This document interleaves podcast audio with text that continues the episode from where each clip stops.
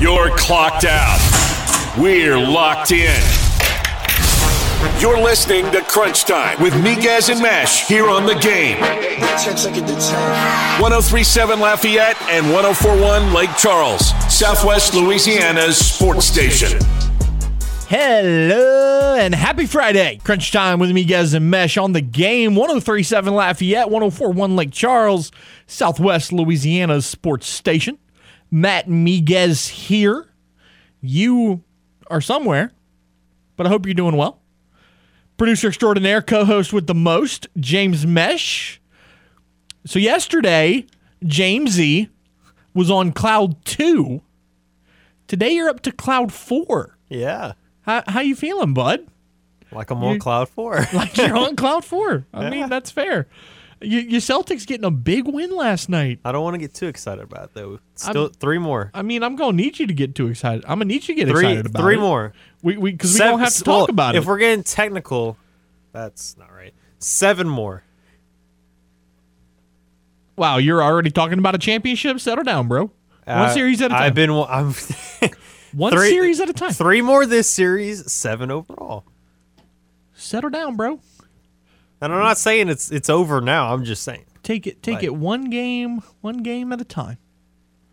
One game at a time. Don't be looking at that championship yet. You're not even in the finals. I haven't seen it. Settle down. I haven't seen it.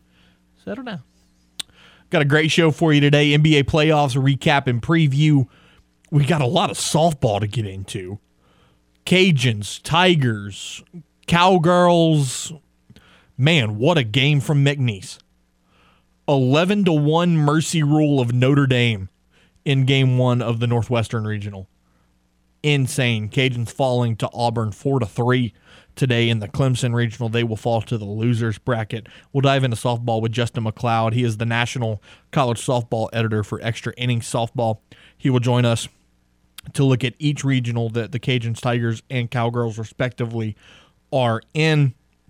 We'll also talk some college baseball. Cajuns, lack of a better word, they laid an egg last night, uh, two to nothing, falling to Little Rock. Meanwhile, the Tigers, it was a offensive onslaught in, in that one, thirteen to two. They took down the Vandy boys. We'll uh, we'll get into that as well. PGA Championship. We'll even talk some horse racing. The Preakness is tomorrow. My money's on Epicenter. We'll see what happens.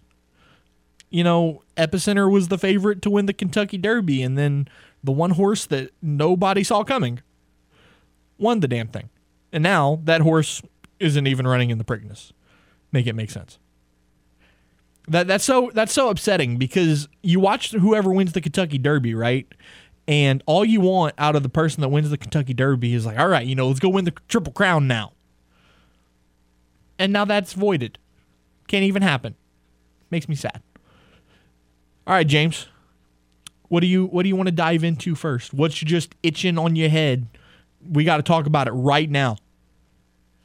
I'll make my pick for the Preakness. Hey, go ahead. Make your pick. Is, say- is it is it whatever long stocking? yeah, Skippy Longstocking. Skippy long stocking. Yeah, What 20, a- 20 what a to one odds. Twenty to one. That's not bad. Yeah, uh, it's okay. That's so bad looking at CBS Sports' uh, odds, Oh, Epicenter's- oh, don't do that. what? Don't do that. Pe- people don't like when we look at CBS Sports. Remember? I don't No, care. Go ahead. Continue. I don't care. Continue. Uh, odds are six to five for Epicenter. Mm-hmm. So that's pretty damn good. Yeah. Uh, early voting has seven, Seven to, to two. two. Those are pretty good. Uh, Secret Oath Nine to nine two. to two. Yeah. Which Jordy's was Epicenter and then Secret Oath. So pretty pretty close. Pretty close. Uh, Simplification 'Kay. is six to one. Now keep an eye on simplification because coming down the back stretch of the Kentucky Derby, simplification was in the front. They ran well at the Derby. Well, what was what was the final results for that one? Where where Um, did where did Simplification land? Let's see. Let's see. You caught me off guard. I didn't have the Kentucky Derby results pulled up. I mean, I wouldn't expect you to, but looking at it after simplification, it starts getting to the double digits. Simplification finished fourth at the Kentucky Derby. Okay, I mean that's not bad. six to one makes about sense. That's, but uh, creative minister. I don't know why this minister is so creative, but love to know. They are ten to one odds. They did not run in the Kentucky Derby. So So is this the new? is that the new rich strike? Is this is this the rich strike that we need to, like, make note of? Do I need to put five dollars on, on creative minister? How do you how do you say this next one? Armagnac? Armagnac? Armanag, or er, Armagnic, Armagnac? Armagnac? I don't know. Okay. Hey, maybe the whatever. maybe the G is silent. Twelve to one? Armanac. I don't know. I don't know. I'm going with Happy Jack. Happy so, Jack. E- Epicenter's the obvious pick, right? But if I had to pick a long shot, I'm going with Happy Jack. If I if I had to throw five dollars on I'd, I'd, somebody, I'd like to know why Jack is so happy. I mean, his odds are 30 to 1. That's not great. why is Wick so thin? Okay. Stretching. Stretching 50 a little bit. 50 there, to one buddy. odds. Yeah, Stretching there just a little bit. That's- Six that's to five odds. That's insane. So how does that work? You bet a dollar. you get like a dollar five cents back. Like what? Like how does that? How does that? Do you do you even get your dollar back? I think well you you get your dollar back since you would win if Epicenter wins. Okay, so, But then so you get you you walk away with five cents. yeah, you probably get like a, a nickel out of it. That, Hopefully it's clean. Oh man. But fifty to one. I mean, a dollar makes you fifty. That's It's pretty good. that's a solid Saturday. Hey, That's a solid Saturday. that'll pay for your top golf. hey, it would. It would. Man, I'm excited to go play top golf tomorrow. I still haven't. I'm I'm gonna be working, covering LSU tomorrow, but you know, I covering from afar because they're both on the road. I mean that's what I'm doing. So I'm a I'm gonna go play some top golf, cover the game from my phone, be all good. Boss man, if you're listening, don't worry, it'll be all good. Got it taken care of. NBA playoffs again. You know, we'll dive deeper into the Celtics game. I want to spend some time right now talking Mavs Warriors. On the surface, Luka is going to have to find a way to slow down the Splash Brothers. Can he do that? That's kind of tough since he's not really known for He's playing not right. defense. right. So, and not to mention, the Warriors won by 25, and they only shot mid 30s from the three point line, Yeah. and that that's their identity. So I would expect them to go more 39, 40 percent from three point range. Right, which isn't which isn't great for the Mavs. Yeah, which the Mavs I would expect them to do better than 11 for 48. That's that's also that's true. But I, I still gotta believe that the Warriors are gonna take this one since you gotta remember. I mean, that Chase Center, Warriors love playing there. Yeah, It's do. it's tough to beat them. they love playing in the Bay. They definitely do. Uh, the Warriors currently a six and a half point favorite with a over under of 214 and a half. I'd take the over, and I'll I'd, take the I'd, over. I'd, I'd take the Warriors at Yeah. six and a half. I, I think they I think they could still win by ten or eleven. I think that's fair. I think that's fair. Um. Some other news. This one this one will be really quick. Uh, Mike Vick Oh Lord. coming out of retirement. Oh. Lord. I, The- I didn't. I didn't know if you're going to bring that up or not. The how old is he? I think he's forty seven. 47 or something like that. Yeah. It's been a little minute since we've seen the old Vickster, but oh, man, the Vixter. he is coming out of retirement to play football. He's 41. We uh we we aged him a little bit, but still 41. Still pretty old. He is going to go play for the fan controlled football league. He's gonna go play with Johnny Manziel. Oh my lord. He's gonna go play with To. Oh my lord. Do you, so T.O.'s 47. This, this, what it is. this whole idea of the fan controlled league just really doesn't make a whole lot of sense to me. That's what I'm saying. It's like you don't have a lot of people probably like picking the plays, but it's like how do you decide? Like, oh yeah, uh, Timmy's gonna pick the out route. right, right. And and Johnny's gonna pick, Pick the, the defensive route. coverage, Yeah, and Like, Yeah, do we pick? Like, I don't get it. How how does do is it like a voting thing? Like, is this a real fan? Because if they're associated with the team, that's not a fan. right? Is it like a is it like a voting thing where like the most votes is what? yeah, happens? like whoever, like, whichever route the the player gets. Like, if T.O. gets like ninety percent uh go route, is he just gonna run a go route? or Like, how does this work? And is there a penalty if he doesn't listen? Like If he like runs the wrong route, There, there's so many questions about this new fan controlled league. Another headline that I'm looking at is Jordan Spieth. So you and I were talking about Jordan Spieth a second ago. 2015 was a great year for him. He won the Masters and the US Open, and then in 2017 he went on to win the Open Championship. The only major that he needs for a Grand Slam is the PGA Championship which is currently in progress. Justin Thomas leads the field at six under, and then you've got Will Zalatoris and Pereira at five under. However, Jordan Spieth is currently sitting at two over. James, I know you're not much of a golf guy, but you you you that's an understatement. you, you get the premise. yeah, If your leader's at six under and you're at two over on Friday, do you think he's he's got enough in the tank to make the to, cut. To well, I mean, he's going to make the cut. Jordan Spieth's not going to collapse. He'll, if anything, he'll par every hole and stay at two over. Uh huh. I mean, he, he's not. He's going to make the cut. T- But if he make if when he does make the cut tomorrow, he's going to have to really charge up the leaderboard. Oh yeah, You think he's got gas in the tank to do it? they they're gonna play eighteen holes, right? Correct. To make up a nine hole difference, or like to get eight holes Yeah, eight, you'd have to get eight strokes back.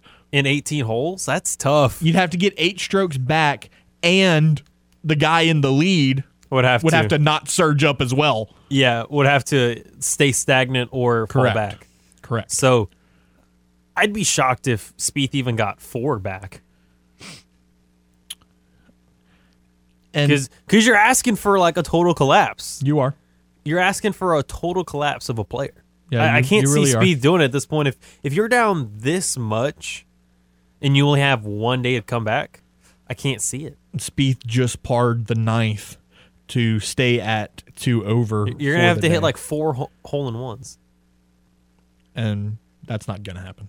I was gonna say it's hard enough to get one. That's one. not gonna happen. Keeping an eye, keeping an eye on Tiger Woods as well, because man, you know we we talked about it earlier in the week. The groupings that they were able to put together for the PGA Championship has been unreal. I mean, yesterday and today, the three guys. So the way it works is you play in groups of three, three golfers per grouping. The last two days, it's been Rory McIlroy, Jordan Spieth, and Tiger. Like what a pairing! Three of the best golfers in the world, Super team. literally. And then and then the other another group that you had, it was Scheffler, Morikawa, and Xander Schauffele. One, two, and three in the world. The top three golfers in the world, as it currently stands. I mean, that's just unreal to think about. People are definitely getting their money's worth in Tulsa, Oklahoma this weekend. Oh yeah, no doubt. There's there's no question about that. Uh, Tiger Woods just parred the ninth to stay at four over. I did. I did look up the uh, fan control football league on like Okay. how they pick plays. Yeah. says the fans vote for plays in real time that coaches will then call on the field for games. So I guess the I guess they give them like four or five plays because it says the player rosters will also determined through the weekly draft by fans. In the preseason, fans will also vote for team branding decisions such as name, logo, deser- jersey design. So I'm guessing they'll give them like four options. Like, hey, do you want to run like Power O? Do you run a want to? Do you run a want to? Do you want to run a flood concept, or do you want to take like a deep shot? So then you just pick like one of the four, three or four plays, Yeah, which makes fair. sense. That way you're you're not cr- like going crazy. That, that way you give them options instead of having them have full free range. Like, okay, here are your options, little Timmy. Right. Pick which pick which one's your favorite. What's your ice cream? Which favorite ice cream flavor? Which, what's your favorite flavor? Right, right. Man, that's such an interesting concept. It is interesting because fans all the time are like, oh, I, if I was doing it, uh, it would be totally different. It would be totally fun. Right. So Because everybody is is right. everybody is Right. a football genius. Right. Because that's the way it works in 2022 America. Let's take a time out right here. When we return, we will give you our poll question of the day and we will talk some Cajuns baseball as well as McNeese baseball. You're listening to the game 1037 Lafayette and 1041 Lake Charles, Southwest Louisiana's sports station. Got something to say to Miguez and Mesh? Hell yeah! It's easy. Just call the hotline by dialing 337 706 0111. Now, back to more Crunch Time with Miguez and Mesh here on the game. 1037 Lafayette and 1041 Lake Charles, Southwest Louisiana's sports station. Do you want to see the Houston Astros in person? Well, listen up.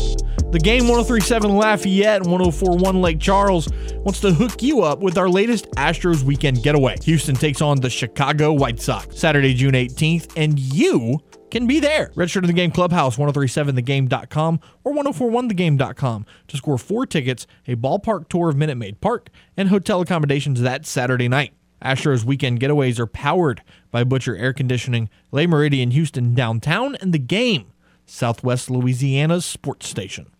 Welcome back to Crunch Time with Miguez and Mesh on a Friday. It's the Friday fun show. A lot of fun to be had. However, the Cajuns, the baseball team, did not have fun last night. They fell 2 0 to the Trojans of Little Rock behind a masterclass from Hayden Arnold. The 2021 Sun Belt pitcher of the year goes a complete game, five hit shutout while striking out 12. James, in nine innings, listen to how efficient he was. In nine innings, he only threw 105 pitches. Wow.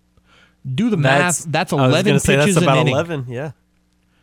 That's incredibly impressive. You get three strikes on one guy. You maybe go long with another guy, but then you get like a pop fly out on like the first or second pitch. He had one. he had one inning. He threw four pitches. Oh, Yeah, yeah, that's gross. yeah.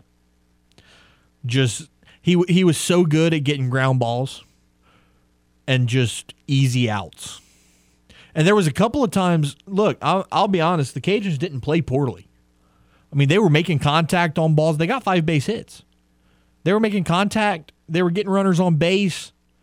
Just you know, and you know, Matt Deggs he, he put it perfectly post game. He said, you know, things just weren't stringing together. And you know, sometimes that that's the way it works. You know, that's that's baseball. And uh, here's Coach Deggs talking about Hayden Arnold's performance. No, he's a good one. He can really pitch, and he painted tonight. He hit every spot. He was in sync with the umpire behind the dish from the word go, and hit every single spot, executed every pitch. And you know, fortunately for him, and he pitched a great game, right? Fortunately for him, when we did hit the ball hard, it was caught and out guys. And uh, you know, sometimes that's the way baseball goes. You can't get too down about it. Uh, you just got to keep swinging. I thought we put together some good at bats, just couldn't string anything together against him. And some some nights, man, you get got, and he got us. Some nights you get got, and he got us. I mean, that's baseball, man. I mean, granted, should should the Cajuns have the way their offense has been playing this year? Should they have been able to probably string one together? Yeah, but I mean, it, it's baseball, and that definitely didn't do the Cajuns any favors. Um, they are now sitting at 61 in the RPI ranking, which, considering that there's 64 teams that go into the Sun Belt tournament, I mean, to the conference tournament, the NCAA tournament, I can't talk. And 32 of those teams are going to be auto qualifiers. The odds aren't looking too hot for Louisiana right now. Um, basically, they've reached the point where they're going to have to win the Sun Belt Conference tournament if they want to fight in the postseason. Right now, your highest ranked Sun Belt team in the RPI is Georgia Southern at number six nationally. They're making a regional. regardless of what goes down. Hell, they might host one. To be honest, um, I don't think I don't think that that has been been ruled out yet.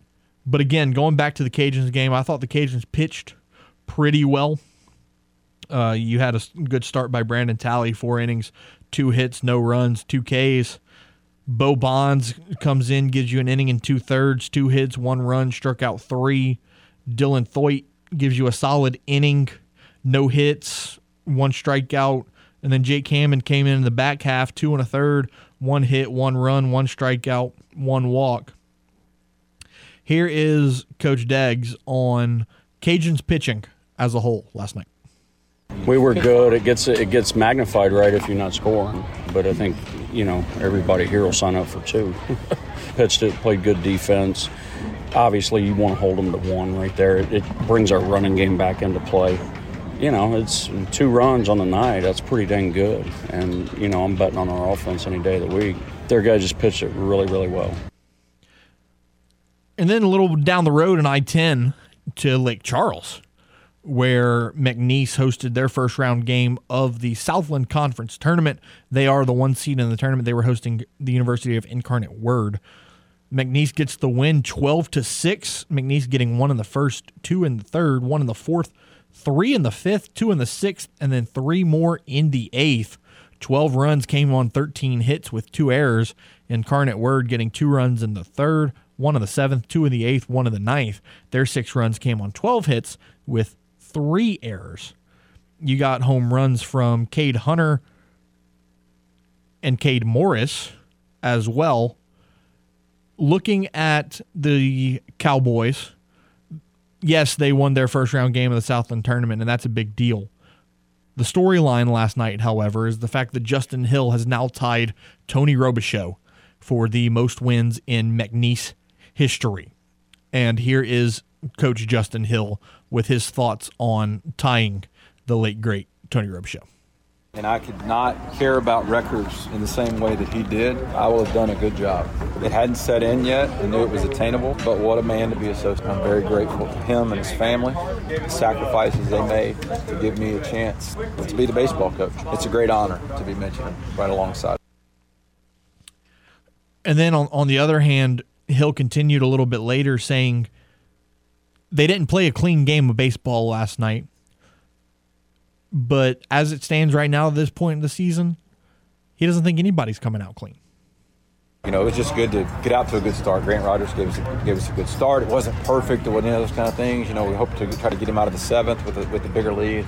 Didn't work out. It was a little ugly. We had to use too many guys. It's tournament. Everybody's bleeding. You know what I'm saying? There's, there's nobody that's going to come out of here, you know, clean. You know, and that's just kind of how it is. You do what you got to do, uh, and you find a way to, to, to, advance the next day. So um, we'll enjoy this one. We'll wake up refreshed and uh, try to go win the 1-0 game tomorrow once again, Cade Hunter and Cade Morris as well, both hitting home runs in the contest last night for McNeese. They win it 12 to 6, and they will play host to the Colonels of Nichols tonight, again at Joe Miller Ballpark. First pitch scheduled for 6 o'clock.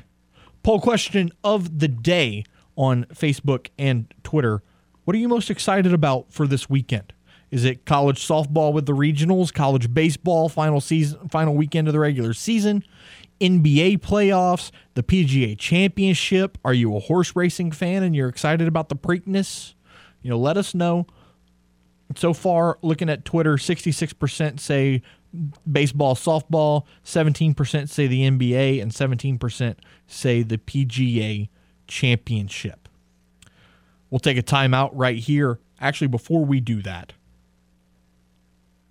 as a reminder, the game 1037 Lafayette and 1041 Lake Charles wants to upgrade your experience for Downtown Rising. It's the ultimate Downtown Rising VIP experience. Score a pair of VIP passes plus a chance to meet the Cold War kids simply by registering in the Game Rewards Club. 1037thegame.com or 1041thegame.com. Saturday, June 4th, Parc International, Downtown Rising featuring Cold War kids, and you can be there. The Ultimate Downtown Rising VIP experience is presented by Social Entertainment, Raider Solutions, the Louisiana Raging Cajuns, and the game, Southwest Louisiana's sports station. After this timeout, Justin McLeod, the college softball editor for Extra Innings, will join us. We're going to talk some glow ball with regionals everywhere you look. You're listening to the game 1037 Lafayette and 1041 Lake Charles, Southwest Louisiana's sports station. Had a rough day at work? Got lady problems?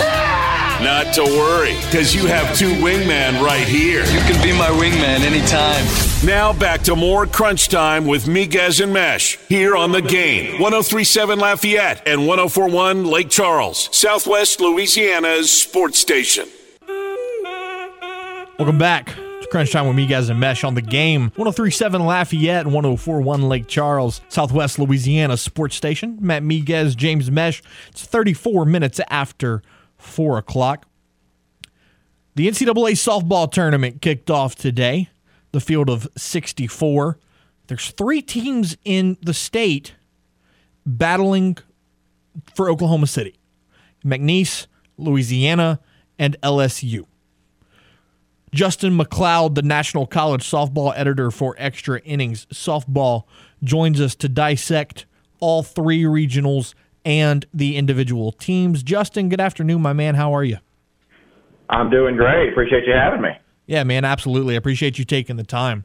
Let's start right here in Lafayette. Let's start with the Cajuns falling 4 3 to Auburn today behind a great performance from in, in the circle from Maddie Penta. I mean, seven innings, five hits, three runs, two earned, struck out five. You know, just walk me through her performance. I actually thought it was a really well pitched game on both sides. Maddie Penta for Auburn, Meghan Schorman for Louisiana. Um, I going into the game, I felt like it was going to go one of two ways. It was either going to be a pitcher's battle or it was going to be a you know a 16 to 13 offensive battle. Um, Maddie Penta really was stellar in the circle. Um, she was she she even actually said in the post game press conference she didn't think it was her best game, but she was she was really on, and she made pitches. And I didn't think the Cajuns actually performed badly. I just thought Penta just was really on in the circle. Um, at the same time, Meghan Schorman for the Cajuns, I thought she actually was really on in the circle too. Um, and, and, matter of fact, we got done with the post game press conference just a few minutes ago, and she said, and then Bree Ellis, the Auburn hitter who hit two home runs, had three RBIs in the game. She also said Schorman was making her pitches. The the ones that Ellis even hit out, including one that went to dead center, was a well located. It was it was a well done pitch. It just Ellis was seeing the ball well. Um, so I actually think I thought pitching wise, it was really well done on both sides. I thought some offenses offensive players on both sides got a hold, hold of the ball here and there, and Auburn just scratched out one more than the Cajuns. I, it was one of the better games I've seen in the first round so far. Yeah, it was definitely a great game. The four three finish. Looking at the Cajuns a little bit more in depth, Jerry Glasgow wasn't with the team today as he cleared COVID protocols this morning. Uh, Sam Landry and Alexa Langeliers were also in protocol. There's there's swirlings that neither Landry or Langeliers could be available all weekend. If if that's the case, if those two players aren't available for the Cajuns, how much of a blow do you think that is, and how do they respond? It's a big blow if that's the case. Um, first and foremost, from a pitching perspective, you know you've got Meghan Schorman, you've got Kandra Lamb, and then Sam Landry would be the third of that three-headed monster, is how I like to refer to it who can all go in there and work together in the same game. Maybe somebody gets hot, runs most of the game themselves, and then somebody else on that staff on in relief. But that three-headed monster actually has turned into a position of some strength when it comes to the postseason because most teams don't have that many pitchers that can be reliable in the circle. So if you take Landry out of that equation, Schorman and Lamb are very good. Like I say, Schorman was very good today. But just that extra arm gone means Schorman Lamb or Carly Heath or someone else has to fill the time Landry otherwise would have. So it's a big hit in the circle. It's a it's a hit on offense too, no pun intended. Um, just because Langeliers is such an offensive presence for the Cajuns this year, she's really emerged. And anytime you take a bat like that out of the lineup, it, it hurts. But then when your back is against the wall, it hurts a little more because that's when you need all hands on deck. You need every bat in the lineup that you can get all your hard hitters, etc. So it, it can be a big blow on both sides. I mean, how do they respond is an interesting thing because now the, every game the Cajuns play, they're playing for their postseason lives. So at a certain point, you have to honestly just forget who you're missing and go with who you've got. Whoever you know, whoever's up next, maybe that means a Carly Heath ends up having to pitch, you know, when it wasn't expected to or something. Um, you know, but you just go with what you got to go with. Um, I think that's the best response the Cajuns can put together. Yeah, the Cajuns will play UNC Wilmington tomorrow. Let's let's transition over to the other team that has played today, and that is the McNeese Cowgirls, the the champs out of the Southland. I mean, what more can can you say uh, about this game? I mean, it was it was ten to nothing in the first. Yeah, I, I can't tell you. I've been I've done this job. I've covered college softball. This is eleven seasons now. I've never seen an NCAA tournament regional start off like that. I mean, like you say, McNeese scored ten runs top of the first. 14 batters to the plate. It was a half hour, half inning before Notre Dame ever even picked up a bat. Um, McNeese starter Whitney Tate had to warm up in the middle of the top of the first just to stay warm from her pregame warm up. It was I, I've never seen that. Um, it was an incredible performance, honestly. McNeese strung some things together, and I, I mean it was it was something. I, I I don't know that I've ever seen that. I don't even know how to quantify it. I mean, ten runs in an inning is impressive. Ten runs in the top of the first with, off of two different pitchers at a team like Notre Dame is unreal. Yeah, and then you know you talked about Whitney Tate. She went the distance only throwing 52 pitches. And then here's the biggest kicker: she didn't strike anybody out. Yeah, I, I, I noticed that when I was um, keeping up with the game, and then when I was looking at it after the fact, because I don't know when I've seen that before either. a player throws a complete game, not even a single strikeout, and, and I mean she limited Notre Dame to five hits at that. Like it, they they really were never. They scored one run, but they were never really ever close to coming close to getting close. Like it, it was a deep divide, and Tate kept McNeese in the game, did what she needed to do. It was honestly, even without the strikeout, it was an impressive performance for her too. Yeah, you know the the other thing that I'm I'm noticing that's kind of crazy is that she didn't walk anybody either. Mm-hmm. Yeah, uh, she she played the contact and it worked out really well. Justin McLeod, the extra innings college softball editor, joining us here on Crunch Time with Miguez and Mesh. You know, looking at this this Northwestern regional with Northwestern, Notre Dame, and especially McNeese. Where do you see McNeese going from here? Like how how winnable is this regional for the Cowgirls?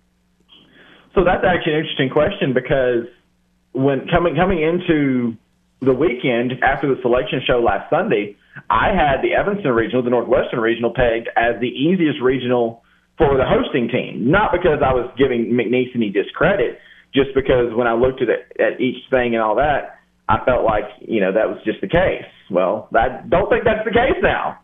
Um, I think McNeese showed from an offensive perspective what they're made of. Um, Whitney Tate was not even the, she, one of her teammates. Ashley Vallejo was the Southland Conference Pitcher of the Year. She's still waiting in the wings, hasn't even thrown. So I mean, it's a good setup for McNeese. It, it's it's a at this point, I'm going to actually call myself a liar and say it actually is a winnable regional for McNeese after what they did to Notre Dame, who's not a bad team. Northwestern is a very veteran team, but so is Notre Dame. So some of the qualities that I really like in Northwestern are some of the qualities that didn't come through for Notre Dame. So I'm actually going to change change based on today and say I think it is a winnable regional for McNeese at this point. That that's insane. Could you imagine a McNeese LSU super regional? Oh, I can imagine it. It'd be crazy. That that would be absolutely unreal for this state. It really would. So you know, looking at Nor- Northwestern and Oakland uh, have uh, have yet to play, or they might be in progress as we speak. They are bottom of the fourth. Northwestern leads three to two. You know, either way, whoever ends up winning that game, what's the what's the matchup looking like for McNeese? So, if, if it's Northwestern, they're a very veteran team, um, veteran arm and Danielle Williams, an All American in the circle a lot of veteran bats. Um, one thing about Northwestern's offense is that they're uh, they can rely on this player or that player or that player. It, it's not their offense is not tailored around one player. It, it's tailored around five or six. It's a it, lineup depth that you don't see very often, and a lot of them are veterans. Um, if it's Oakland, Oakland's got a couple of players on offense who are real stars, and they've got one ace pitcher in Sydney Campbell who is a, a stud in the circle. Um, obviously, from a McNeese perspective, Oakland seems like an easier matchup. Um, Northwestern, you definitely would have to counter some things like that that veteranship and then the arm of Williams, who I mean, she stymies Power Five teams a lot. Chatting with Justin McLeod, the National College Softball editor for Extra Innings, and then you know to the same point, looking back at the Cajuns, what does their matchup with UNC Wilmington look like? So Wilmington's a little bit of an upstart team this year out of the Colonial Athletic Association. Um, a team that's kind of never been able to put the pieces together until this year. Came in with a whole new staff of coaches um, and and some freshman talent, and they've looked really good. They have a pitcher who actually, um, and Emily Winstead, their coach, describes her as a rattlesnake, a silent killer. And I thought that was really, I really like the analogy, but I thought it was fitting too because Winstead's not just the overpowering. You look at her on film, oh, how, oh, how are we going to beat her? She's just overpowering her, but she gets the job done. Um, it's an interesting matchup for the Cajuns. I mean, I, I think they should definitely be the solid favorites in the game, um, but they won't just be a walk in the park either. Wilmington has some talent on their roster. All right, let's go. Let's go to the Tempe Regional. Let's talk Tigers. Um, you know, th- this was an unfortunate draw for LSU because there's talent galore in yeah. in this regional. You know, Arizona State, San Diego State's a great team. Even Cal State Fullerton has come around as a as a pretty good softball program. Give me give me a general overview of this regional. I think it's one of the more stacked regionals anywhere, and I think ESPN agrees because they actually sent their number one broadcast crew out out to Tempe for that region. I think that kind of underscores how stacked it is. I mean, it, it's rare that you have a four seed who's that that close. Usually, a one and a four seed matchup is a deep divide. The, the one is heavily favored. Well, in this one, it's not. In the two three, it's not. Any team that takes on any team in that region, it's going to be a pretty close to 50-50 in terms of the money line, so to speak. And I think that's just something. It happens in in the tournament. There's always going to be a couple of stacked regionals. You've got a hosting Arizona State that's a really solid offense, hits a lot of home runs out there in the desert. Um, well, they hit home runs everywhere. They just happen to be in the desert. Um, you got LSU. Um, you know, you got a couple of arms in the circle that are really solid. You've got some hitters that, when they're on, can crush with anybody. You go to a San Diego State team who's got a stud of an arm in Maggie Balint, used to be at Oregon, transferred to SDSU. She actually, between redshirting and the COVID year, she will turn 25 in about five months. Jesus. You don't see that with college, college athletes, much less college softball players very often but that age and experience really comes in handy for her.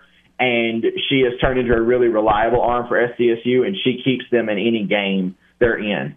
Um, and then you get a Cal State Fullerton club that's a perennial tournament team, a lot of postseason experience, even with some of their younger guns. I mean, it, it really is one of the more stacked regionals. I would argue it's one of the two most stacked regionals anywhere this weekend. Chatting with Justin McLeod of Extra Innings Softball you know, Justin, just looking at at the landscape as a whole, you know, Florida, Alabama, obviously Oklahoma. Who are some teams, you know, nationally that you're looking at as, you know, they could be some serious favorites to head to Oklahoma City? So right now, Oklahoma is definitely the favorite. They have a freshman pitcher in Jordy Bahl, who's a difference maker for them. She's right now out with an injury, if she's back in time for the World Series, it's a game changer. Oklahoma's the overwhelming favorites. If she's still injured at that point, it becomes a little more of a level playing field. At that point, that's when I'll throw in a Florida State, a very scrappy team who just finds a way to get stuff done. I'll throw in even an Arkansas, you know, back-to-back SEC champions who just mash the ball like you, like nobody else except maybe Oklahoma. Um, those are a couple that if I, especially if if Jordy Bahl for Oklahoma is still injured and that playing field gets a little more level, Florida State, Arkansas are a couple of the teams that when I look at them, I say, okay, that's a team that could win the Natty. Now I've got one more for you, Justin. Looking at you know Louisiana, LSU, McNeese. Which pr- prediction wise, or you know, just what you've seen so far, how far do you have any of them going at this point? at this point in time, I, I don't think any. I don't think any more than one of them really has a good shot to get to the World Series. Um, that that one for me would be LSU, just because if they make it to a super, they're going to take on either McNeese or Northwestern or whoever comes out of that regional. And if that's McNeese, I would favor LSU in that matchup, which would then send them to the World Series. Um, from the Cajun side, making it to a Super would match him up with likely Oklahoma State, which is a matchup I don't like to go in the Cajuns' favor.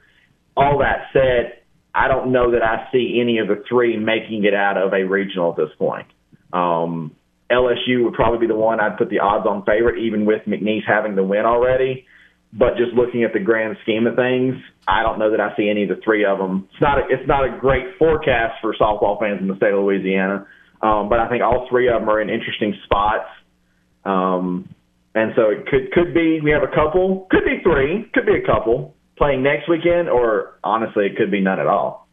And now you know McNeese in Louisiana both full of young talent. I mean, next year, look out for both of those programs, right? Oh, absolutely. That's the thing. All, all three honestly have some good young talent, but McNeese and UL certainly have talent that has honestly at times this year almost overperformed. And I don't mean that in an insulting way, just overperformed in the sense of defied expectations to a certain extent. And that's what you want to see with programs that young. You want to see that young talent showing up and doing more than what they're expected. I think it sets them up great for the future. Justin McLeod, the editor for Extra Innings Softball, focusing on college softball. Justin, really appreciate you taking the time. Enjoy this crazy weekend of regionals, and uh, hopefully we can talk to you soon, my friend. Sounds perfect. I appreciate you as always. We'll take a time out right here. And when we return, wrap up hour number one and get you set up for the half an hour in hour number two. On the other side of this timeout, you're listening to Crunch Time with Miguez and Mesh on the game 1037 Lafayette, 1041 Lake Charles, Southwest Louisiana's sports station. Let your voice be heard. Hello. Give us a call on the hotline at 337 706 0111 and speak your mind. Yellow. This is the game 1037 Lafayette and 1041 Lake Charles, Southwest Louisiana's sports station. Hey! Welcome back to Rush Time with Miguez, and Mesh on the game. 1037 Lafayette, 1041 Lake Charles, Southwest Louisiana sports station. Matt Miguez, James Mesh. James, what are you most excited about this weekend? I would have to go with the NBA playoffs again to see, see Game Three in Boston. Okay. Wow. um, yeah, I mean, obviously that's game three in Boston, Saturday night prime time. God, you threw me for a loop there. Um, you know, can Jayson Tatum keep doing what he's doing long enough for the Celtics to win a title? I mean, obviously Jaylen Brown and and especially last night, you know, Marcus Smart really contributed well, but Jayson Tatum's still got to be that dude. And can he be that dude enough for them to win a title? I say yeah. Uh, he can lead this team easy at this point in my eyes. I feel like he he has surpassed Durant at this point. Whoa. Yeah. Whoa, whoa, whoa. Let, that Homer, Homer. Let's not go that far. That's that's a bit much. You think? That it's he's still it's still KD. And it's still JT.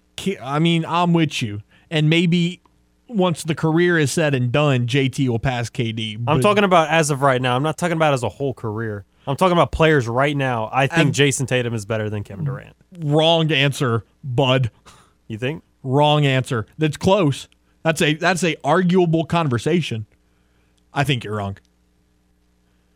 And I think I'm right. And and that's fine. That's why we live in America. That's why everybody's entitled to an opinion. Damn right. You're, and it's it's okay that you're wrong, and I'm not going to attack you for it. However, I think I think at this point the Celtics have a legitimate shot at winning the finals. They still have to get through Miami and still win it convincingly, but I still think they have a good shot. not only you're gonna have to get through Miami, but then you're gonna have to get through whoever comes out of Golden. State and but that's the thing is Golden State they've been good but they've been they feel it feels like it's been very lackluster It's true. from their end. So it's like are they going to win but still like just look kind of pedestrian?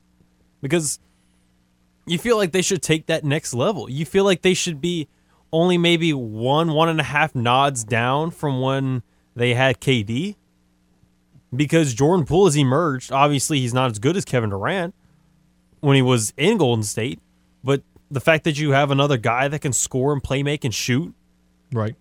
That's true. you you feel like you have your third splash bro again and it feels like they should be better than how they're playing right now. That's it feels true. like they're they're just kind of playing pickup. I don't I don't disagree. Uh, one one quick thing, which do which well actually we'll save this for hour two because it, it's going to start a conversation. So uh, we'll we'll come back to that in hour number two. Crunch time with Miguez and mesh on the game. 1037 Lafayette, 1041 Lake Charles. Don't go anywhere. Once again, hour number two on the other side of this top of the hour sports update. You're clocked out. We're locked in. You're listening to Crunch Time with Miguez and Mesh here on the game. 1037 Lafayette and 1041 Lake Charles, Southwest Louisiana's sports station. hour number two. Well, technically hour and a half. Crunch time with Miguez and Mesh 1037 Lafayette, 1041 Lake Charles, Southwest Louisiana's sports station. Matt Miguez, James Mesh. Have you ever stolen somebody's phone and taken goofy pictures of yourself? And, you know, that, that other person's like, well, you know, that's aggravating, so I'm just going to delete it. But then you have the one creep that doesn't delete it and uses it as blackmail. Ladies and gentlemen, James Mesh. Don't put your face in my camera roll. Don't come at me sideways. Your words, not mine. Damn Oh, right they are. Man, we, we only got 30 minutes here before we take you to Nashville for LSU baseball. In hour number one, we talked a lot of softball as McNeese took down Notre Dame 11 to 1 today in five innings. Notre Dame, I mean, Louisiana falling 4 to 3 to Auburn, and then LSU will play San Diego State tonight at 7. We also talked some horse racing, PGA Championship, and a little bit of the NBA. Well, James, it's it's now time for you to dive deeply into your Celtics 127 to 102 performance last night. I mean, it's kind of hard to dive deep, other than they were shooting from deep. they, they at 50% from 3. yeah, and they were nine of eleven in the first quarter from three, and they were shooting sixty-one percent from behind the arc at halftime. Not to mention the fr- like the ball was just going in. Like there, there was no shot that it wasn't going in, because the free throws until the fourth quarter when Grant Williams ruined it, and then I forget who else missed a free throw, but they went 21 of 23 from the free throw line. They started off 20 for 20. The team did. Yeah, as a team. Okay. As a team. And I mean, it's it's just hard to stop that because Morgan missed the other one. yeah, Morgan. Juwan Morgan. Yeah. The reason why he doesn't play. but looking at it, I mean, you can say, oh, it's just them shooting hot because usually they're like 35%. Well, at the same time, they were all eight, 80 to 90% of the shots that they took were open threes. So I would expect you to make those. De- the defense for Miami collapsed. Sometimes they had miscommunication. Sometimes they doubled when they didn't want to on people like Jayson Tatum. So then quick dish, Payton Pritchard knocked down three wide open. I mean, as a team, Boston just figured it out. They played at their own pace. They didn't let Miami dictate them dictate how the flow went on the offensive side. You didn't see a lot of turnovers like you did in the third quarter or as a whole where you just got easy fast break points and that's how the Avalanche started in game 1. There were there weren't a lot of turnovers in the game for Miami to take advantage of. It was a complete turnaround and Marcus Smart and Al Horford played a big factor in it. So here's a question. You know, let's talk about Duncan Robinson. I'm actually intrigued to talk about this. because I'm looking at his his numbers, and he missed one three games in the series against Phoenix. I mean, not Phoenix, Philadelphia. And then he missed game one against Boston. Mm-hmm. Played last night for 14 minutes. And that was mainly in the second half, What if not all of it? Is he? Is he trying to play through an injury? Is he not playing? Like, what's the story with Duncan Robinson? Sometimes, sometimes you don't play certain players because of a matchup. Sometimes Yeah. you sometimes you don't put them in because you're like, okay, if I put them in, his his plus minus is going to be like minus fifty. But at the same time, I was actually surprised they didn't start him or at least have him play more because he's he's kind of like their reliable guy for three. Yeah, I was about to say Dun- Duncan Robinson's one of their dudes. And if you're going to play a team like Boston, who they're too good to not figure out how to get past your defense and kind of make changes and make adjustments, Right. you're gonna you're gonna need. And not to mention, they're all they're also the best team defensively. So if they're gonna make it tough for you to make threes, because look at what they did with Milwaukee. Milwaukee, they it was hard for them to make a three. They even had they even made sure Grayson Allen, Pat Connaughton were out there a lot of the time, and still their shooting right. percentage from beyond the arc still was not that good. So the fact that at least at least they're doing it early on, they they put in Duncan toward the end of the game. But the thing is with Duncan, he was more attacking the basket than just doing catch and shoot from from a from a screen or just on Yeah. a fast break or anything. He was he was 0 for 4 from three.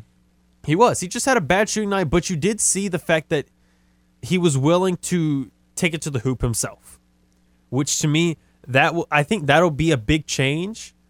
And you, ma- I feel like you, if he doesn't start game three, I think you see him play more 25, 30 minutes. Well, here here's the difference maker. Max Strus only scored six points. Yeah, Strus, he just didn't have a good game. Bam overall. only scored six points. Bam wasn't Bam wasn't very I don't know how to put this because he did get a few boards, but overall you just didn't see him attack. You had you had three starters for Miami combined for 17. yeah, Strus not great. six, Bam six, PJ, but you're you don't expect PJ to put in five, or you you expect him to put about five to seven points. You're not expecting him to score. You expect him to do more of the dirty work. Yeah, I mean that's fine. But you do you do need to expect more out of Bam because six points On three That's of not- six shooting. that's not going to get it done. No. And and he shot one free throw and it was a miss off Right. of and one. And then you had Tatum with 27. You had Smart and Brown with 24 each. Grant Williams with 19. Dude, Grant Williams has been insane for this team this year. Mm-hmm. This is He's he- finally learned how to shoot a three. So even when when he got drafted, I knew he would do well in the NBA. Mm-hmm. I thought it would take a couple years. This is only his It's third his second year. Oh, this is second. He was a rookie. Right? Uh, yeah. Yeah. Uh, well, no, 2019. 2019. Okay, So this it's is his, his third, year. Yeah, that's what I thought. Um, but even so, But his Like- his shots developed like how Lonzo to has the last few to be contributing this much this quickly has has surprised me. I mean, 19 points, four rebounds. He was five of seven from the field, two of two from three, seven of eight from the free throw line. He had a plus minus of plus 37. The only player to have a better plus minus for the Celtics was Payton Pritchard at plus 39. which shocked me because it's it's not like he was out there like locking down people. No, but he had two boards, two assists, a steal, 10 points. Yeah, and, and he shot 50% He, from the he field. filled up he filled up the stat sheet. Yeah, he he he, he put in work a little bit everywhere. But Um, what what going back to Grant. So I always knew Grant was good. You just needed him to do more offensively. Right. Because what Celtics fans saw and a lot of like Celtics Twitter and people in like YouTube comments were saying like just trade Grant like he's not good. Like he he can't do anything on offense. But look at his value on the defensive side. How many people can slow down somebody like Giannis? There aren't that many. right. And the fact and like defense for a defensive team, you want to have as many defenders as you can so you can keep that identity. His defense and the fact that he is able to guard and not necessarily nullify, but able to slow down someone like Giannis. Right. It's a, it's a difference maker. It's it, it's invaluable. Yeah. You can't trade someone like that. yeah, no, I mean he he's becoming a centerpiece for this team. No doubt. I mean, you you look at it right now. There's He is going to take over Al Horford's role and be a starter right. because Al turns 36. Uh, Al's Al's, in, Al's in on the back end. weeks. Yeah. Like the fact that he still got this much juice is crazy to me. Like whenever he put up 30 against Milwaukee and I think it was game 3. Right. So to me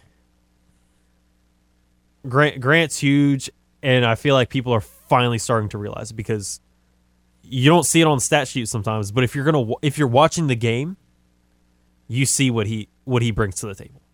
And then, you know, to recap our conversation from earlier last night, to, I mean tonight's game, Golden State Dallas. You got Golden State winning? I, I have Golden State winning. It's, I think Luka and the team as a whole, I believe they'll do better. They'll they'll start to figure it out a little more, but it's hard for me to believe that Golden State is going to keep playing this badly because they had the the 39 point loss to Memphis in game 5. They beat them in game 6, but it still wasn't impressive and they won by 25, but it's against the Mavericks game 1, but it still wasn't it didn't feel like Golden State basketball. Like it didn't feel like it was raining threes from the heavens. So you got to expect at some point that they actually turn it up. And I got to believe within these next couple of games, hopefully tonight, that they like start to figure it out and like go 43 44% instead of, of this 29 30 32% from behind the arc. Yeah.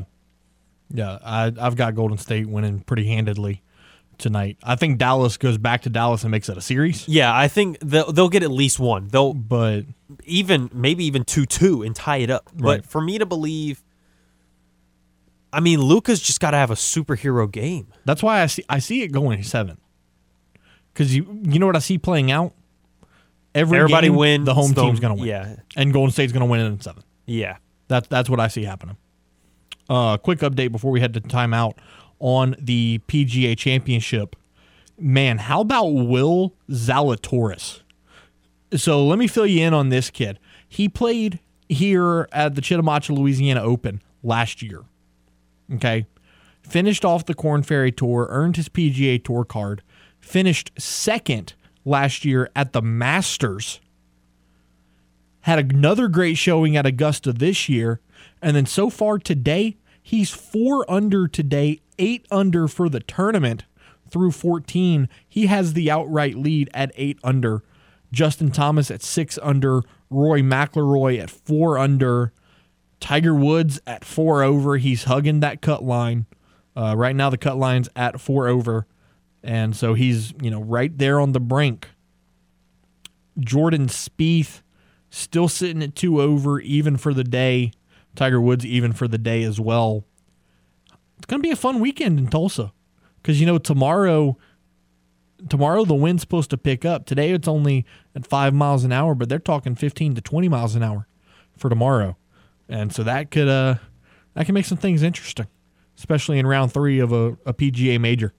So we'll keep an eye on that throughout the weekend and obviously recap it on Monday's edition. We'll take one more time out, and when we return, we'll get you set up for Tigers baseball and Cajuns baseball right here on the game 1037 Lafayette, 1041 Lake Charles, Southwest Louisiana's sports station.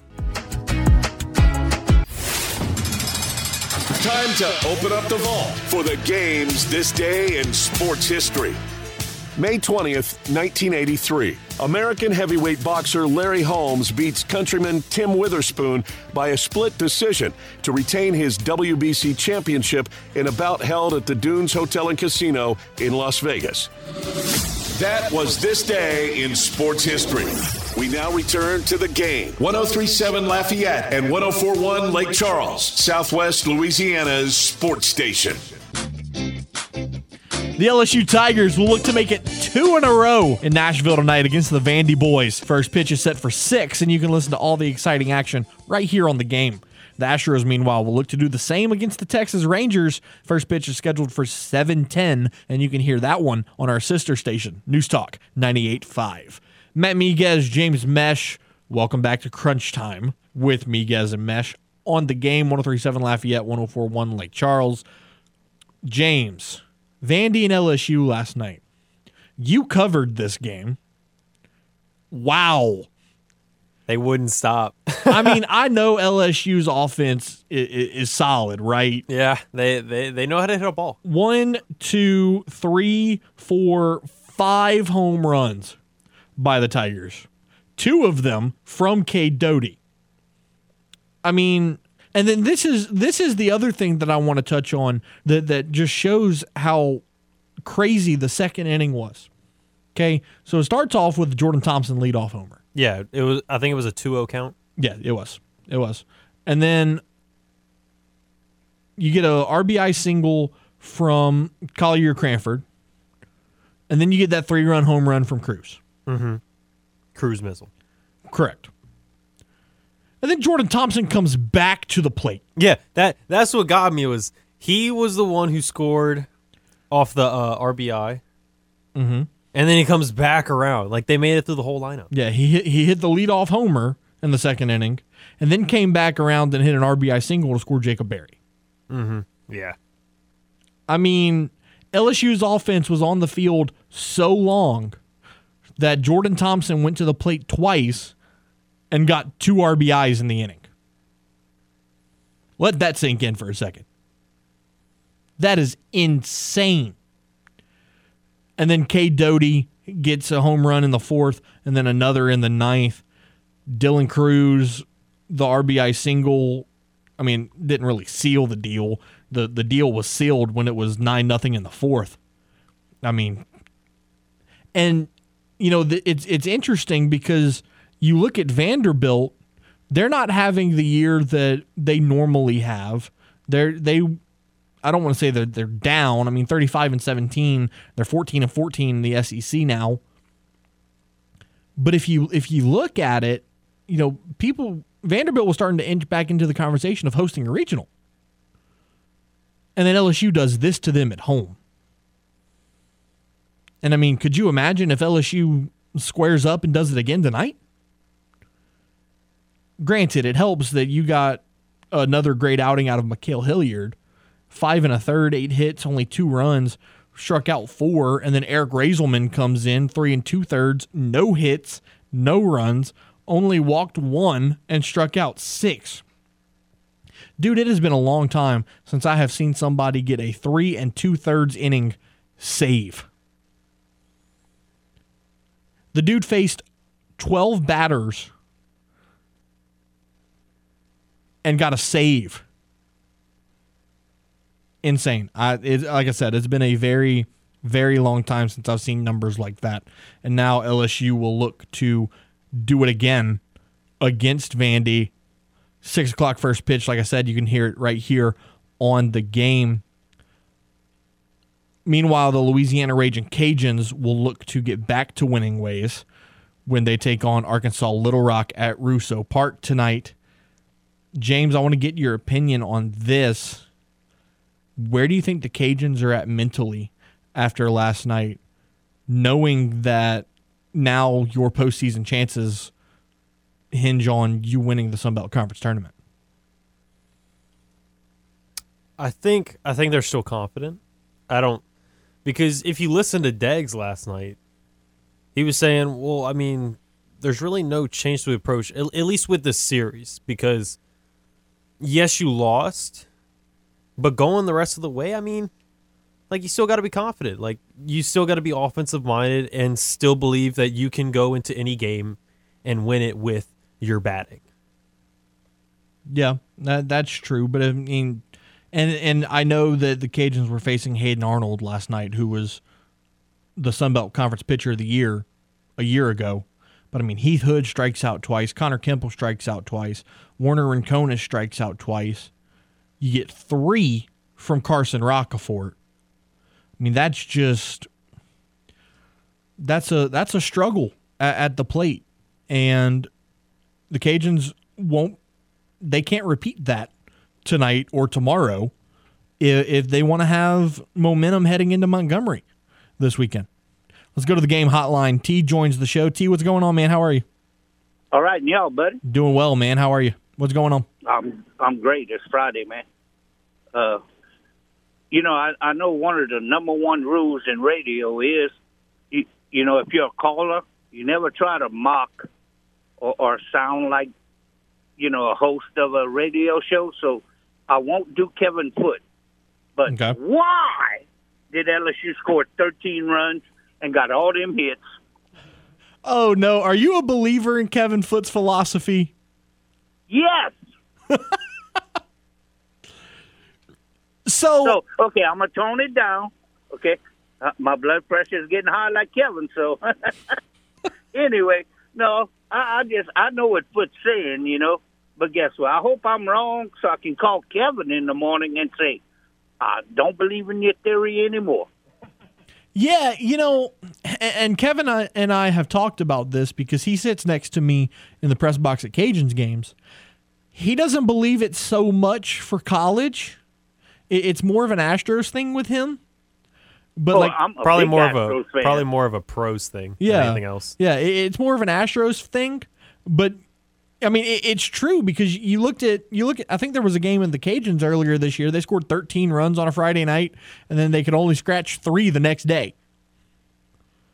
Well, I. I, I understand. So, well, we'll put uh, Kevin's theory to the test tonight. How's that? Yeah, I, I I would love to see LSU score 13 more runs.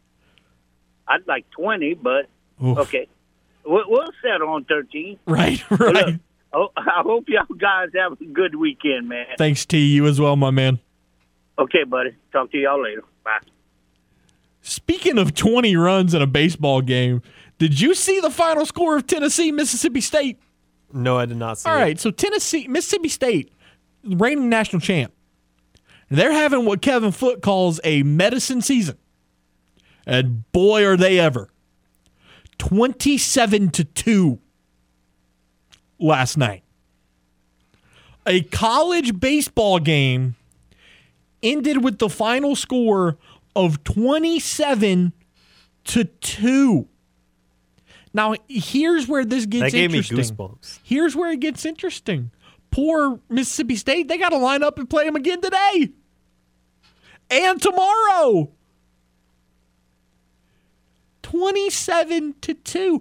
And, and Mississippi State's the home team. Tennessee did that to them in their own building.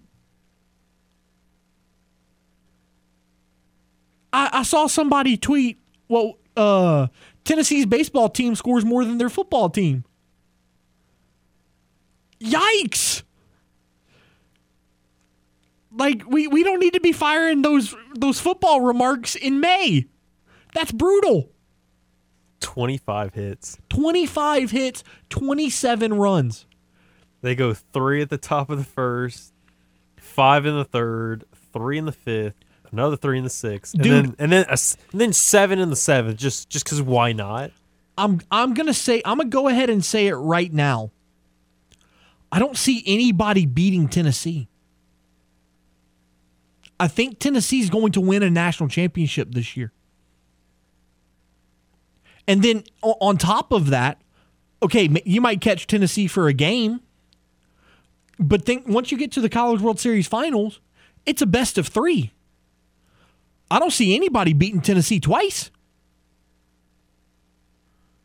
I mean, write it down. We- could talk about it at the end of June when the college baseball season's over. I think Tennessee is going to be the national champion. 27 to 3. No, twenty seven two. 27 to 2, I'm sorry. 13 runs in the last 3 innings. They said, "Ah, you know, 14 to 2 isn't enough. Let's just keep putting it on them." Lord. I want to take this opportunity to thank Justin McLeod for joining our show. Again, crazy weekend of softball as the NCAA regionals unfold. For James Mesh, the producer extraordinaire, I am Matt Miguez saying, be safe, be well, give a big old hug to your mom and them. Have one hell of a weekend, and we'll talk to you on Monday. Crunch time with Miguez and Mesh on the game. 1037 Lafayette and 1041 Lake Charles, Southwest Louisiana sports station. LSU Baseball is next.